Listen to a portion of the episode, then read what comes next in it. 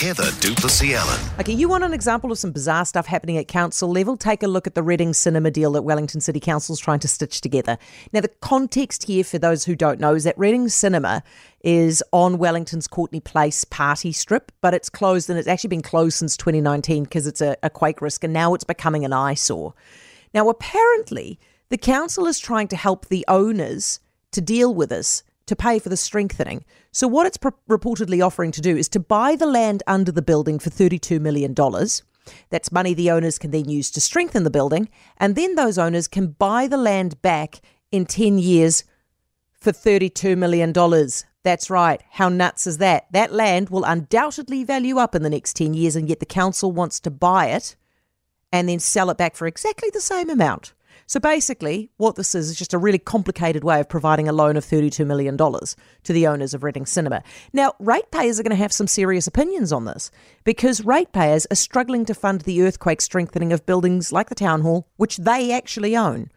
And they're struggling to pay for the repair of the water pipes, which they actually own without helping to pay for the renovation of a cinema, which they don't own because it's owned by a company that's listed on the NASDAQ and probably has lots of money already.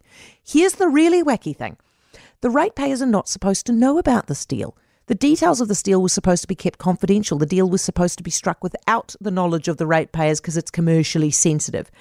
And that is why the mayor has called in the lawyer Linda Clark to try to shut up the councillors who are opposing this because someone has leaked the details to the media.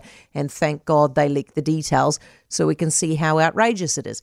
It is outrageous for three reasons. A, to try to stitch up a deal that uses what little debt allowance Wellington City Council has left to subsidise a US listed company. B, to try to keep it a secret from ratepayers who just got hit with a 12% rates rise. And then C, to try to shut down any public dissent. Now, you find me something more bizarre than this at council level this week, and I will buy you a ticket to the cinema once the Wellingtonians subsidise its reopening. For more from Heather du Plessis-Allan Drive, listen live to News Talk ZB from 4 p.m. weekdays or follow the podcast on iHeartRadio.